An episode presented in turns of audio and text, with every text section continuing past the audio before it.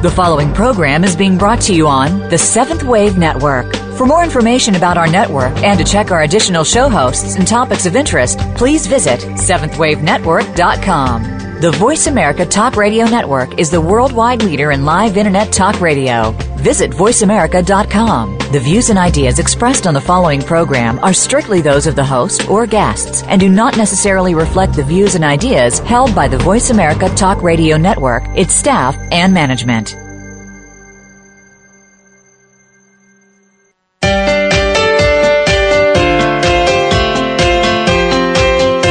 The decisions you make in your health choices can truly reflect the current and future course of your life. Welcome to Wise Chats, simple talk, profound wisdom with your host, Dr. Mary Jo Bulbrook. Our show will bring leading edge expertise to deep challenges faced by individuals and humanity. We'll draw on ancient wisdom as well as the latest research from our diverse guests. Now, here is Dr. Mary Jo Bulbrook. Thank you for joining the show today. Our topic is ethical dilemmas and challenges. When to speak up, why, and how.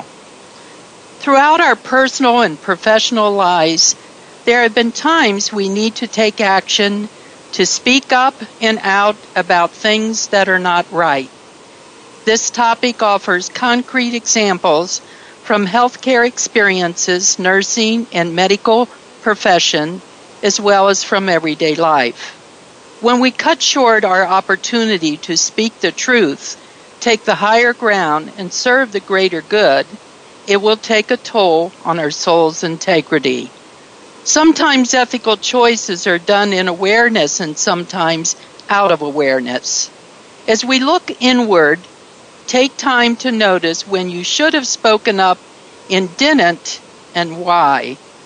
Then explore the path of integrity and right decision making that serves a higher road, helping you to achieve peace in your soul.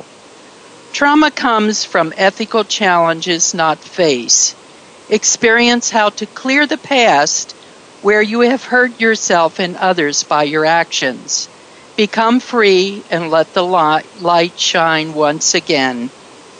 Our guest speaker today is Dr. Leah Curtin. She has been proclaimed as a living legend in nursing by the prestigious American Academy of Nursing, primarily for her work in ethics. She published Ethics in Nursing Theories and Pragmatics, published in 1980, along with the AN, uh, American Journal of Nursing Book of the Year. She has written hundreds of articles and columns about ethical issues in nursing from a key management position through her numerous speeches and writing. Leah has challenged the status quo throughout her career, forcing others to look inside and tell the truth. We're, I'm so pleased you could join us t- today, Leah. And I'd like to start with where whatever you'd like to share about the ethical dimensions in health and healing that have uh, are on the forefront for you? well, there's an awfully lot going on. Um, I think the greatest dilemmas that nurses face, at least today and probably for the last 20 years, has been that they they haven't enough time to practice nursing. They know the way they know it ought to be practiced. Uh, we can't do what we know we could do for patients because there is not enough time to do it. And uh, this, I think, is the most pervasive and least recognized uh, ethical dilemma in nursing. I mean, if you mentioned abortion, euthanasia, stem cell research, all this kind of thing, well, people say, oh, yeah, that's an ethical issue. But when you look at time, having enough time to do it right, ah, people don't think of that as an ethical issue, but indeed it is. Well, that's really an interesting perspective, and I think you're right. That is not something that someone would put on the front of the list, and yet, uh, if nurses are not able to do on the front lines what they're guided to do in providing care, that then can become a problem that needs to be addressed. Oh, definitely, because right in the code for nurses, it makes it very clear that your first obligation to a patient is to practice nursing as we have said it ought to be practiced. This is what Did, we owe to our people. That's absolutely true. Is is there something you'd like to uh, advice that you could give when um, a loved one goes into the hospital um, to be on the lookout for, like maybe to connect with your the nursing staff well to make sure that uh, everything's going the way it's supposed to go, or I, I, I don't know. From your experience, what would you suggest to the general public? Huh, what would I suggest? There's a lot of things you can do today that wasn't possible before. Uh, if you especially are, are uh, going into the hospital as a matter of choice rather than as a matter of an accident or a stroke or something like that, which means you go in because you've got to get there right now. But if you have a choice, you can look at several websites to find out how, how is this hospital rated especially in the kind of care you're looking for. Um, you can you can find that out online now, and uh, so that's one thing you can do. Uh, another thing is listen to your neighbors, talk to them, see what their experiences have been at different institutions. Um, a third thing to do is uh, to ask if there's time, take a, a tour of the hospital, talk to people ahead of time, find out what's happening. And once you're admitted, uh, be sure your family visits or friends visit. It always helps to have a, a, an independent uh, set of eyes around looking out for you. Uh, and I don't know of any nurse in the country who wouldn't say that. And uh, so I think these are all different things you can ask about. Today, however, we are restricted a lot of times by what uh, what hospital uh, our insurance will allow us to go to, uh, where our physician practices, uh, and will they, uh, you know, I have to go to where my doctor practices. I don't know any different, or I don't know any better. And many times, physicians practice at more than one hospital, so you can you can ask him, and you can ask your physician what are his or her thoughts about about this institution if you know any nurses, ask them what they think. Those oh. are really good points. And I remember when I was uh, living and working in St. John's, Newfoundland, that uh, I, I, started a specialty of working with those who were critically ill and dying. And I visited this one patient who uh, I had assisted her and her husband. She had terminal cancer and was at the end stage. And what she said to me is, I said, Well, what do you want to do next? What are your plans or thoughts? And she said, I've been all over the world and I've gone to uh, as many kinds of treatments that my husband and I could find. And I know I'm at the end and I'm really tired and I'm ready to go. And I said, okay, we'll support you in your decision then. And I said, Do you have any concerns? And she said, Yes, my concern is that the doctor wants me to take more treatment and will be pressuring me to do additional kinds of things. And so I said to her, I, I said, Well, we'll be here to support you. It's, it's not your role where you have to use what little strength you have right now to defend yourself and your position with the doctor. I'll coach you on what to say to him. When he comes back in and he pressures you to uh, have more treatment, state what your position is, and you can look directly at him.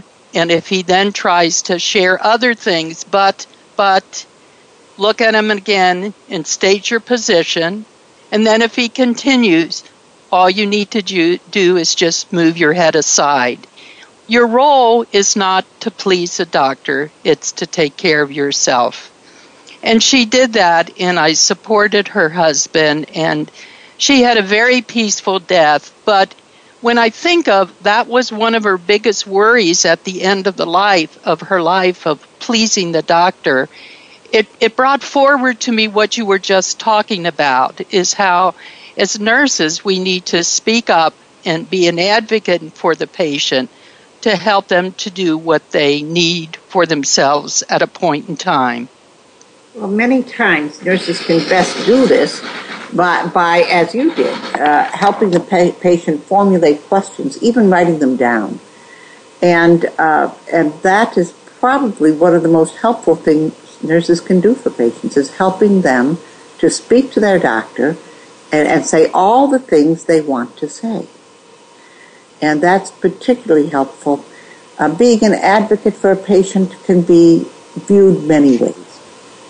Keeping the patient comfortable, uh, practicing nursing well, this is advocating for the patient. Uh, if you are asked to speak up for the patient, yes, indeed. But more often than not, nurses are going to find as their challenge finding the time to help the patient articulate the questions he or she wants to ask of his or her physician. And um, another thing you can do as a nurse is to be present at that physician uh, patient encounter. Therefore, you can uh, remind the patient, did, did, you did you remember you wanted to ask this? You, you mentioned this to me. And then the patient usually will pick that up and, and go forward with it. However, I would caution people that if the patient doesn't pick it up, let it be. If the patient may not, may not be ready to discuss this particular issue or item yet, he thinks he is, but he's not. You understand what I'm saying, Mary Jo? Oh, yes, absolutely. So that you and have to be careful not to force the patient, even though they've talked to you about it ahead of time, not to force the patient to ask questions he's not ready to hear the answer to yet. Right. Uh, I'm remembering also uh, recently I supported my sister through her hospitalization for cancer treatment, and I was there not as a role of a nurse, but there as her sister, and found it was invaluable to be another set of eyes and ears uh, to listen to what the treatment uh, opportunities were. And of course, her husband was there to support her as well. And but you need other eyes and ears to look at the different treatment op, uh, options and take time to reflect on and not be pressured into a decision that somebody else wants. And I'm remembering that one of uh, uh, the nurses who worked for the doctor seemed to pressure my sister in one direction, and I could tell she was getting very agitated with her. And uh, so I spoke up and said, We'll think about what your recommendations are and get back to you what we want to do. So I, I know these are things that need to be addressed, and I'm I'm aware you've got an article coming up soon when nur- nurses speak up that pay a price. Is there anything you'd like to share about that? Uh, well, the article is specific to nurses, of course, because it's going to be in a nursing journal. Um, so I hope that your audience has enough nurses in it to make it worthwhile talking about. Uh, if not, then we can go on and talk about other things. But essentially, what I'm looking at is uh, how difficult it is to speak up in the workplace, and especially if you think your job might be on the line. It's, it's really hard. And you have to understand that if you're going to speak up, you stand alone.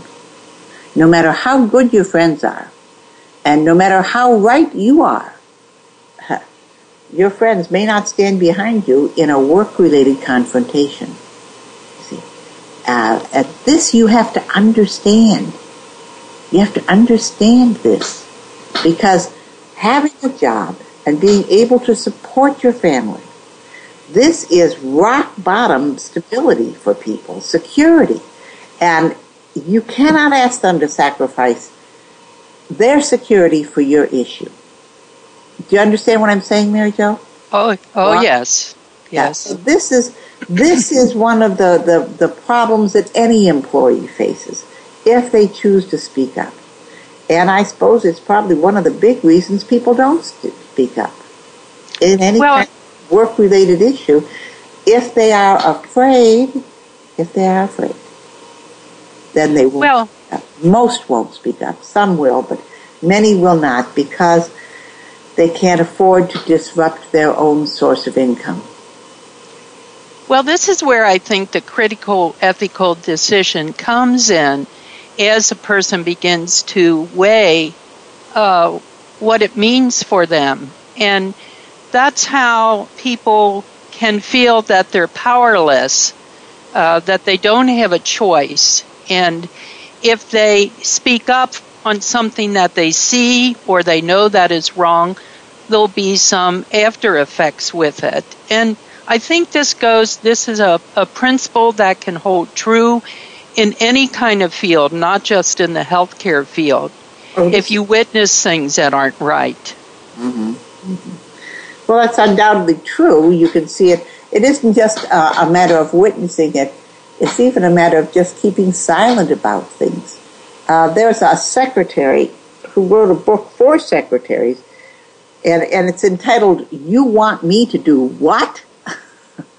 and it oh. really talks about the ethical or unethical things that secretaries are asked to do and whether or not they speak up and why they speak up. Uh, this is um, this is an issue that extends far beyond nursing. I think that in healthcare, because we deal with people's health, with people's lives, or with their deaths, uh, it, it takes on an added um, uh, an added sense of urgency, if nothing else. Um, all I can say is people who do speak up must be aware that just because they're right doesn't mean they'll win. It, uh, it, it, it, you also have to be ready to pay the price for your honesty if it's required of you. And don't expect anything different. If you expect that it'll get you in trouble, okay. Then you can live with that. But if you think somehow in your innocence or, or your naivete that there will be no repercussions, you're wrong. Now that doesn't mean you shouldn't speak up, but there are ways of speaking up that are much more effective than others. Sometimes just by asking the right questions. Sometimes by um, almost anything's better than a confrontation, let's put it that way. Okay. I, if you, you know, avoid a confrontation, I strongly urge you to do it. At least in your work-related life. In your personal life, it's entirely the opposite. You're better to confront an issue. In your uh, in your professional life, it's better to let's say, address the issue obliquely unless you're absolutely backed into a corner, and then you have to be very direct. But then you will pay the price if you are direct. Um, a couple of thoughts um, were triggered as you described uh, in in your last comments, and it reminded me when I was uh, um, at a attending a conference in uh, Newfoundland, Canada, and the keynote speaker was uh, talking, making some comments about uh, the, how they uh, did their hospice in their in their program mm-hmm. or in, in their work. And I happened to have a different idea about what I thought was a better way of doing it. And I remember standing up in the back of the room, and I have a very loud voice that can carry because I'm a teacher and I'm used to projecting my voice. But I made my comments, and as the words came out of my mouth, it was like there were bullets coming out that affected all the people where my words went forward. And when I saw that, I stopped in my tracks and I thought, when a person doesn't ground their anger or their disappointment or their hurt or whatever their feeling is, they can do something that is ethically not right that hurts other people. And ever since that time, it was many years ago that that happened, I began to notice and start studying the energetics related to ethical kinds of things. Now, I obviously didn't want to hurt the speaker. I, in my naivete, uh, and enthusiasm as a young nurse had thought I had something important to say he needed to hear, but the way I went about it wasn't right. And I learned from that, and I've often used this example for us to look at and own up to what we have done if we've done something wrong and learn how to make changes in our behavior to accomplish our goals. So when you said, if you have something that you want to speak up about that you think is a, is a concern, that finding the right way to say it is a very important step. Oh, I think it's a critical step because otherwise, if you if you sound angry, if you sound confrontational, uh, you push a person into a defensive mode, and you will meet much more resistance. Whereas if you sound inquiring, if you sound interested, if you sound um, bewildered, if you sound concerned, uh, this is okay.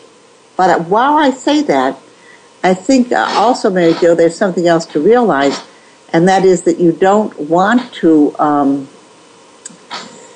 uh, you don't want to say something that is going to embarrass someone else in front of an audience. That audience can be just a couple of people, or it could be five or six hundred people. But it's usually better not to embarrass a person if you want to confront them. You do so uh, when you are not, uh, as a matter of fact, uh, having an audience. I can give you an example from my own life, and, and this was, oh, a number of years ago. And uh, a speaker was um, was talking about how to manage people, and she was saying things I absolutely didn't believe in. She was talking about, um, oh, let's say, uh, setting people up to fail. Uh, that if you want to get rid of someone, what you do is you put them in an impossible position, and no matter what they do, then you can fire them. You said, you understand what I'm saying? So yes. And she had also created a number of handouts which she had given to the audience, of which I was one member. So I, I did get up at the question time and I said, I don't agree with your approach to people. I don't think that you should set people up to fail. I think, if anything, you should work to help them succeed. I think that a, a much freer atmosphere in the workplace will uh, yield more productivity and so on and so on. And she said, Are you challenging me? And I said, Well, I guess you could say that. And then I let it go.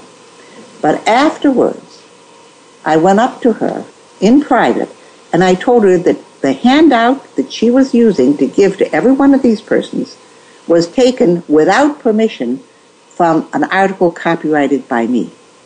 Wow. And could I have made her very uncomfortable? Yes. Did I choose to do so? No. Because it would have done no good at all. Well, you took that. That's amazing. You you took the higher road in that case. Uh, we're almost here for a break in a minute or so, and I really appreciate your giving that example because um, it, it, it's helping to show the full scope of when an issue comes forward. It's not only the issue, but it's a way on how we deal with the issue. And and again, anytime you embarrass a person in front of an audience, small or large, uh, you are doing something, one, unkind, however true you might be. You might be 100% correct, but that doesn't make it kind. And I would like to end my comments for this section by saying this, and it's a quote from Rousseau. And he said this He said, There is no greater wisdom than kindness. Thank you. This is a good place for us to finish.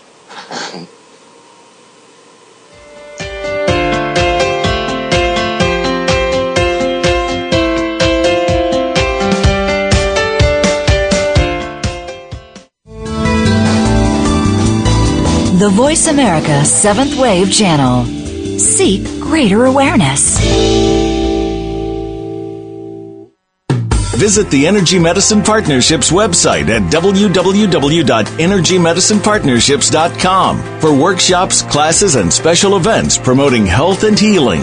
These holistic programs are available for both health professionals and lay individuals. Water Lily Press NC provides the teaching materials for these programs, and you can find a link to Water Lily Press NC when you visit EnergyMedicinePartnerships.com. While you're on the site, you may also check out Akamai University's distant education programs, where Dr. Mary Jo Bulbrook is director of the Complementary Therapies programs. Akamai University offers postgraduate diploma clinical education programs preparing clinicians, practitioners, and specialists in complementary therapies, as well as both master's and doctoral education in complementary therapies. For more information about Akamai University, visit akamaiuniversity.us. That's A-K-A-M-A-I university.us. And for more information about Energy Medicine Partnerships, visit energymedicinepartnerships.com. We all want peace.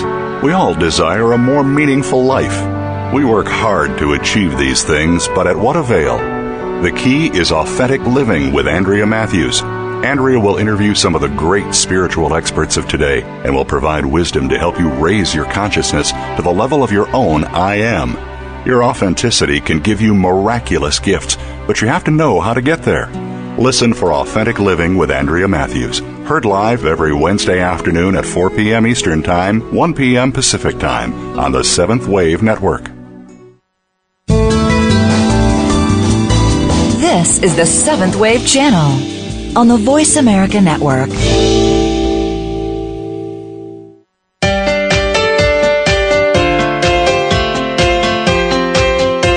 This is Wise Chats, simple talk, profound wisdom. To reach Dr. Mary Jo Bulbrook or today's guest, please call us at 1 866 472 5795. That's 1 866 472 5795. You may also send an email to Mary Jo at EnergyMedicinePartnerships.com. Now, back to Wise Chats. Uh, Leah, I'd like to follow up on uh, some points you touched on. And do you have any understanding why we punish whistleblowers? Uh, yes, of course. One is, of course, if they've embarrassed us, we will we will become defensive and we will attack. Many times, many times, not always. The second is that if you know something's wrong and you choose not to speak up about it, and someone else does speak up about it, it makes you yourself feel uncomfortable. Huh? Another thing is that people, uh, people are what the the downside of the team, the team mentality, is that is that you are almost punished if you fail to protect the team instead of, in our case, the patient or, or the product or whatever. Do you understand? And, then there's the impact of authority. There's a number of studies that have been done uh, that uh, demonstrate that people will do something they even believe to be wrong if they're instructed to do so by someone in authority. You see? And if you fail to follow authority, Many times there's a negative uh, punishment. In everyday life, people tend to judge themselves by their own good intentions. What I meant to do, what I meant to say, what I meant to achieve, rather than by the outcomes of their actions. Right? So we judge ourselves very, shall we say, kindly. But we sometimes judge others very harshly because we don't know their intentions, we only know the outcomes. That's another thing. There's also putting things in survival terms. Like we're going to go down if this happens, we'll get sued, this or that. Rather than uh, dealing with things in a more realistic way. What is the likelihood rather than what is the possibility of the absolute worst thing happening? And then I think there's an overemphasis on expediency, perhaps even on making money, that quote unquote justifies conduct that otherwise would be condemned as unethical. And this is why when someone actually does challenge this stuff, those of us who haven't challenged it become very uncomfortable and defensive. So, well, when you made your point about how sometimes uh, survival depends upon um, an issue, I, I think there are really energetic consequences to these decisions that we're beginning to notice and understand in the ethical realm. Um, I'm working with a lot of uh, uh, organizations, uh, including Healing Touch and Touch for Health Kinesiology and the Association of Comprehensive Energy Psychology. And all of these organizations are committed to serve the patient and have um, different treatment protocols of how they deliver and do what they do. And in the recent last couple of years, there's been some key writers who've uh, started writing about the ethical issues related to energy based work. And I was one of the ones who helped promote it. We needed to have an ethics uh, committee in one of the organizations because uh, uh, anytime you're offering care and providing a service to a population, there are a set of standards and a set of code and behavior you need to operate from that that people can understand. They can use as a guideline for their life and their work.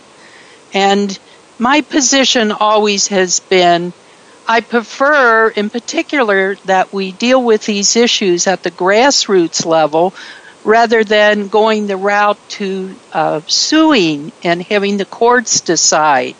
And I don't know if you have any uh, comments you want to make about that.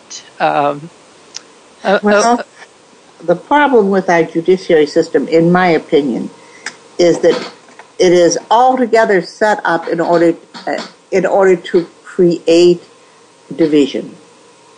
Uh, in other words, what it actually does is to uh, to to create a contest, one person against another. You know, where you have to prove your point, where you have to have all this um, confrontation in the courts. I personally think that it's best not to do things that way. Better to negotiate. Better to uh, compromise. Almost always better to do anything other than uh, create a win-lose situation, which is exactly what the court system does. So if you can stay out of the court system and handle things through um, uh, negotiation, and uh, that's far, far and away the better way to do it.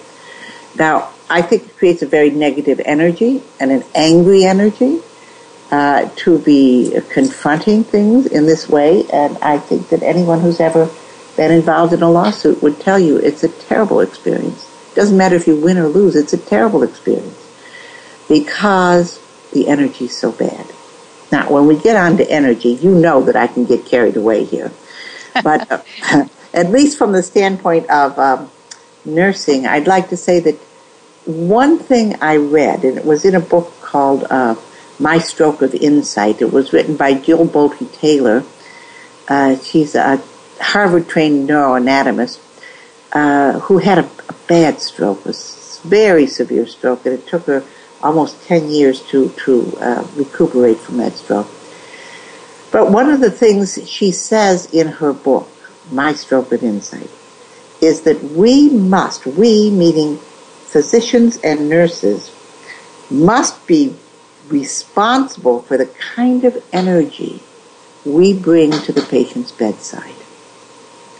Now think about that. I mean, it's it's a powerful statement because this woman uh, could not see. Well, her eyes worked, but she didn't know what she was looking at. Could not hear, although her ears worked, but she didn't know what she was hearing. Uh, could not move anything. She was utterly at the mercy of the people who came to her bedside. And yet she writes that she experienced physicians and nurses as powerful beams of energy that would come to her bedside. And with some of these people, she felt safe. And with others, she did not. Now think about that. I mean, that, that's, that's a powerful statement. Um, I have done a lot of work trying to analyze what she meant and what this means for us uh, as we approach a patient's bedside. Um, let's let's take it as a given that people have to have knowledge and skill. Okay, that that goes without saying. You have to know what you're doing. But the question is, when you come to this person, are you focusing on them? Does this person become the focus of your intention? Or is that not the case? Are you thinking about the next patient? Are you thinking about what's going on at home? Are you communicating with people above the patient as if this person didn't exist? Or are you truly focusing on that person? And by the way, I think that focus holds for any human interaction. If you actually focus on the individual, you'll have much greater impact. It's, it's tremendous. About, um, oh, I guess it was 25 years ago, I had the privilege of meeting Mother Teresa of Calcutta. And um, it, it's a long story, which I'm going to cut right to the chase here and say that uh, for whatever reason, I was with Mother Teresa and I was alone with her for about a half an hour. And when I left her, I can tell you that what impressed me utterly was her complete focus was on me. It wasn't on her. It wasn't on who she was and, and that she had just won this Nobel Peace Prize and she didn't even mention this. Her focus was on me. Who am I? You see? What's important? Wow this kind of interaction, so whether we're talking about a patient professional interaction or whether we're talking about uh, a social interaction or a family interaction or whatever, if you are truly focused on the individual, you will have an enormous impact. And it's very hard for human beings to focus. Most of us focus for less than 15 seconds. That's, I believe what the studies show that most human beings focus on any one subject for 15 seconds or less. So if you actually focus on a person for 15 minutes, you can have an enormous impact. There's a, a lot of study that's been done on energy, and I think perhaps the most stunning is what we've learned today from quantum physics, which is essentially that energy is all that there is that what we call solids and liquids and, and, and so on, well, all they are is different concentrations of energy. That if you look at the very essence of anything at all, it consists of what? Of energy, of neutrons, protons, electrons. It's energy. And there is energy all around us. So that between you and me, even though we're many miles apart right now, there are there is a direct connection, and that direct connection is through the energy that surrounds us and surrounds everything that surrounds us. There is a direct connection between people, and if you don't think so, just remember what it feels like when you enter a room and you think, oh my gosh, the, the tension in here is so thick I could cut it with a knife. Well, what are you feeling? You're feeling the energy of people's thoughts. Or when you are speaking to an audience and you know, you feel there's someone out there who wants you to fail, it undermines, it undercuts your own energy and your own ability to relate to them. This, of course, becomes enormous when you talk about the professional relationship. Whether we're talking about uh, assessing a patient or whether we're talking about teaching a five year old. That focus will make all the difference in the world. Yes, you have knowledge. Yes, you have skills. Yes, you've gone to college. Yes, you've learned your lessons. Yes, you've got all kinds of degrees and or uh, legal permissions to do this and that. But I can tell you, all of that knowledge and skill becomes well, at best, mediocre, unless you can focus on this person in front of you right now. Even if you only have three minutes, even if you're in an emergency situation, you only have three minutes. Let me tell you, that three minutes is going to be used up whether you focus or not. So if you focus, you are directing your life energy to this person, and it makes a huge difference. Now, how's that, Mary Jo? Is that enough about energy? that's that's uh, really good. One one of the things I'm aware is um, uh, what you're saying is so true, and connecting with the person and being aware of how you're coming across is a, a, a critical determinant into how people heal, how they get well, how they respond, or how they don't respond to what's going on. And um, I, I know the topic that we're dealing with, when we don't tell the truth, the throat becomes constricted and limited not only in this situation or in other times. It's it's as if our inner light becomes dimmer and it depends on the seriousness of the situation.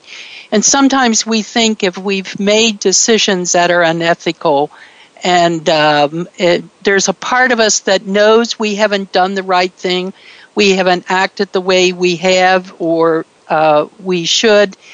And what I I we need to look at the decision making and right thinking can become clouded and uh, but even if it is our our soul takes on the perspective of our actions and knows the truth and if we take the time to go within we can begin to see that we're using harsh comments with our patients or coming across author- authoritarian or hiding the truth when we know that it'll cost us in some way if we let the words out.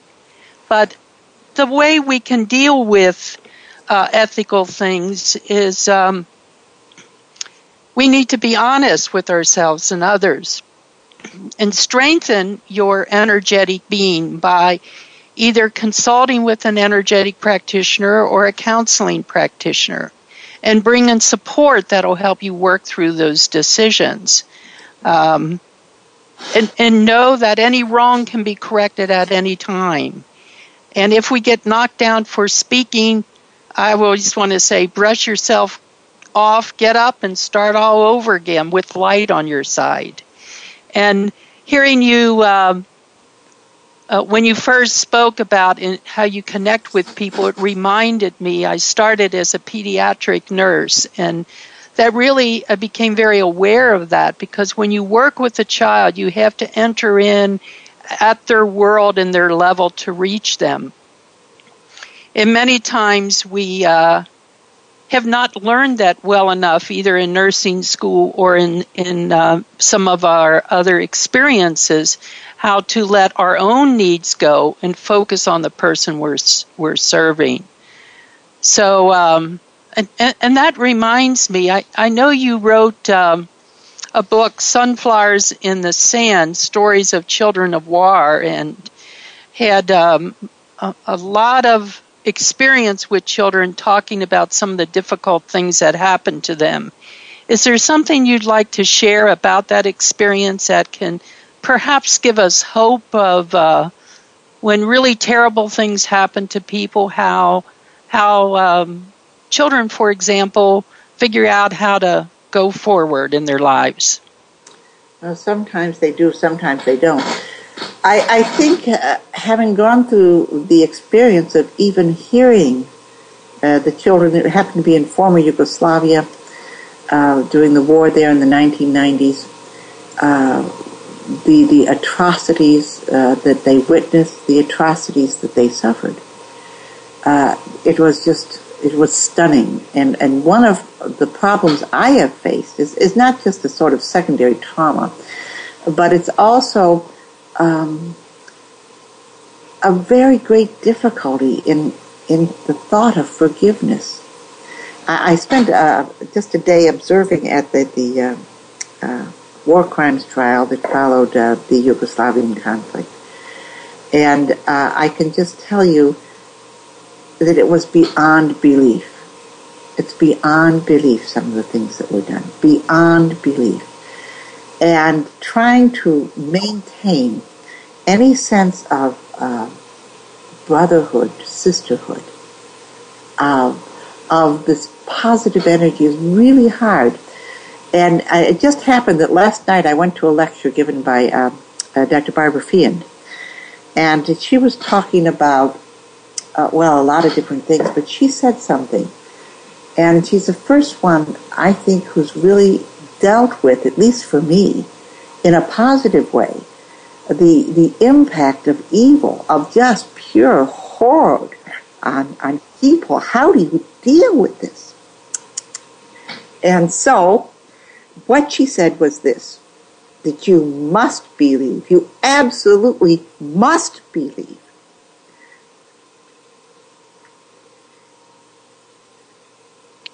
You said good, good say that again. More powerful than evil. You uh. must believe. You must that good is more powerful than evil. That that this, in fact, is the central uh, what you say, teaching of all major religions. It's also the central belief of, of people who, in secular humanism, are trying to improve uh, the conditions of our world. You must believe that that which is good is far more powerful than that which is evil. That that which is positive, even in the energetic realm, is much more powerful than that which is negative. Otherwise, you will live in fear for the rest of your life, and that is nothing but destructive. Those are very wise comments. And of course, that is what is true. Good is more powerful than evil. Um, we, we, we give too much power to uh, things that aren't right, and we allow fear to hold us back. Mm-hmm. And and this is why I think at times when a person is struggling with a very difficult decision in their life and perhaps an ethical decision that they need to go into their inner resources and find out what is true. And sometimes that means going into silence. It means going into prayer or to seek counsel from um, wise spiritual resources that are personal in our lives. To me, the last route to go is to want to go from a legal point of view because, as you were saying, it's an adversary uh, method. But in some cases, this is what has been needed to uh, solve the problem. And it, it's sad for me, in particular, I think, in energy organizations and those of us who are healthcare professionals and who are committed to operate under the general good, I, I think we should be wise enough to find solutions to difficult questions and ethical decisions. And if if we work long and hard enough, we um, should be able to come to that solution. And I'm reminded by one of my uh, colleagues is Rose Pere, who's a Maori Tohunga from New Zealand. And one of the ways that they do what they do is um, going forward uh, that both parties who have been harmed in a situation that they come together and keep working till they can solve the problem both the person who has done the wrong and the person who has been wronged that it's uh, worked from both ways. So uh, I've, I've, found that a marvelous, uh, different way of doing it. Mm. Well, uh, one of the things that um, uh, Mandela did uh, in South Africa was to have the forgiveness trials. And, and even those who had performed atrocities, if they came to the forgiveness trial and they they owned up to what they had done. They were forgiven, unquestionably, with no consequences to pay at all. They were forgiven. It was a model for the world. It was a positively stunning thing to do. Considering the horrors that went on there, especially uh, in the last uh, century when they were trying to trying to allow the majority of their population, who was black, uh, to be able to have even just a, a modicum of, of uh, opportunity and authority in their own country. Uh, but they forgave. And it, it brings enormous power to an interaction. Uh, but then uh, the, uh, I must say the person who was wrong had to come forward and say, but I was wrong. And then the persons who were wronged came forward and say, yes, you were wrong, but I forgive you. You see, it was just, it was just stunning that they could come to this under the circumstances they faced. And that was the brainchild of Mandela, that wonderful man who is now close to death. Truly an inspiration. Yes, yes, indeed. So, I suppose if I were, would want to close with anything, I'd like to say that the, the way we look at people, what we think about them, what you intend for them, the words you say to them and about them, and certainly the actions you take with them change people. Religious leaders have taught us for centuries that we are one, one body, one spirit, one people. Quantum scientists are now confirming this using pure science. It's what Jesus Christ meant when he said, Insofar as you have done it unto one of these, the least of my little ones, you have done it unto me. Well, I thought that was a nice pious saying. No, he meant it literally. It's what the Taoists mean when he says, cut a blade of grass and the earth trembles. He actually means that. How we treat those other things in our world, not just other people, also has an impact on the whole. It's what the Talmud teaches when, when uh, it says, he who saves a single life saves the entire world. So, as you interact with people, if you care for yourself and for this person in front of you, at some fundamental level, you are connecting with the very essence of their being, and that in and of itself is healing. And so, that's why people would feel safe with you. I know you do, Mary Jo, because when I first met you, I was at a conference, and so were you. And uh, I had just received a call that morning that a dear friend of mine died. And you noticed immediately a change in my, me, in me. And you approached me, and we were able to talk about this loss. So it isn't just a matter of patients or teachers or uh, students or whatever.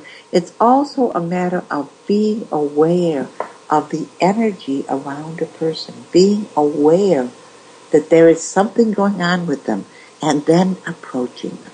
Because you did that, Mary Jo, and I am grateful to you. Thank you. I, I appreciate your saying that. It was a very moving experience for me uh, I find that when you walk alongside someone when they're going through a difficult times, that is one of the greatest sense of peace and joy in my life is to be able to share um, a tender moment with another person, another human being. And frequently people would say to me, how can you do the work that you do, particularly when I was involved in hospice? And I said to them, how can I not do the work that I'm doing? If they really only understood that meeting a person at the where they're trying to make some difficult decisions in their life, they're trying to make their healthcare decisions. They're trying to decide if they should have surgery or not, or take this drug, or is it time to um, um, stop going for additional treatments and focus more on quality of life. Uh, and, and I think we need a bigger perspective to face uh, issues in the world rather than just looking at things at face value and, and notice what the opportunities are. And I appreciate your sharing with us, Leah, from your perspective, many, many different views and uh, uh, ways in the world. And uh, it has been a great insight to me and a joy to experience you personally and your wisdom. And I want to thank you from uh, the bottom of my heart for you taking your time out of your full schedule to share with our Wise Chats program your insights. I'm delighted to do so, Mary Jo, and I would like to give you my thanks. Well, we're um, almost finished for the show now, and I want to mention that next week we're going to be looking at relationships, and Tapas Fleming will be joining us, and we have some other guests lined up for our up and coming shows, and uh, uh, people can listen to them live on Wednesdays uh, from 11 to 12 on Pacific time, and then if they want to, they can catch up with them later on. And feel free to contact me or Leah. And uh, if you have additional questions around ethical dilemmas and challenges, when to speak up, how, and why, we'd be happy to uh, address them and get back with you. So, uh, this is um, one of the things I always like to do as I sign off is give one of the uh, blessings to those who've um, taken the time to be with us and share my gratitude and for my family and friends and wider community who are out there working to do the right thing and helping other people in their health journey. For all of you, I am grateful for being on this path called life and walking alongside each other. And I look forward to seeing you next week for some more wise chats. And again, thank you, Leah, for being with us. I'm glad to do it. Thank you.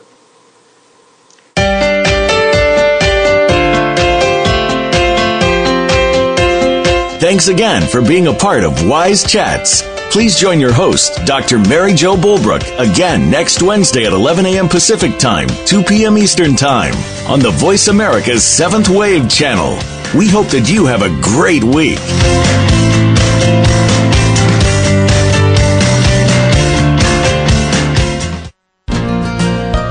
Thanks again for listening to the preceding program brought to you on the Seventh Wave Network. For more information about our network and to check out additional show hosts and topics of interest, please visit seventhwavenetwork.com. The Voice America Talk Radio Network is the worldwide leader in live Internet talk radio. Visit voiceamerica.com. The views and ideas expressed on the preceding program are strictly those of the host or guests and do not necessarily reflect the views and ideas held by the Voice America Talk Radio Network, its staff, and management.